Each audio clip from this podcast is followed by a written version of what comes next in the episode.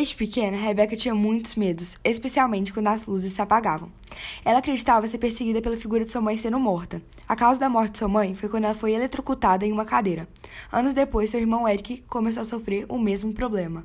Certo dia, Kai em seu trabalho e todos os colegas já haviam ido embora.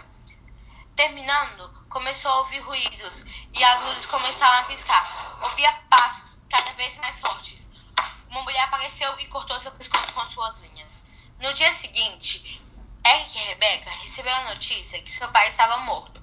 No local de sua morte estava escrito na parede o nome Mariana, nome de sua esposa morta, com o seu próprio sangue. Com a morte de seu pai, Rebecca estava tomando vários remédios, mas mesmo assim continuava perturbada. Conversava sozinha no escuro, como se estivesse falando com outra pessoa. Sempre falava com uma tal de Mariana. O medo começou a assustar cada vez mais Eric. Pensava sentir perseguido pela sua mãe morta. Os dias foram passando e nada mudava. Cada vez mais foram aparecendo o nome Mariana escrito em paredes do seu quarto. Eric logo procurou um especialista de espíritos. Esse foi até sua casa e falou que havia alguém possuído lá. O irmão ficou muito assustado e logo percebeu que quem estava possuída era sua irmã. Rebecca estava parando de tomar seus remédios, assim deixando Mariana mais fraca. Ela ficou muito revoltada.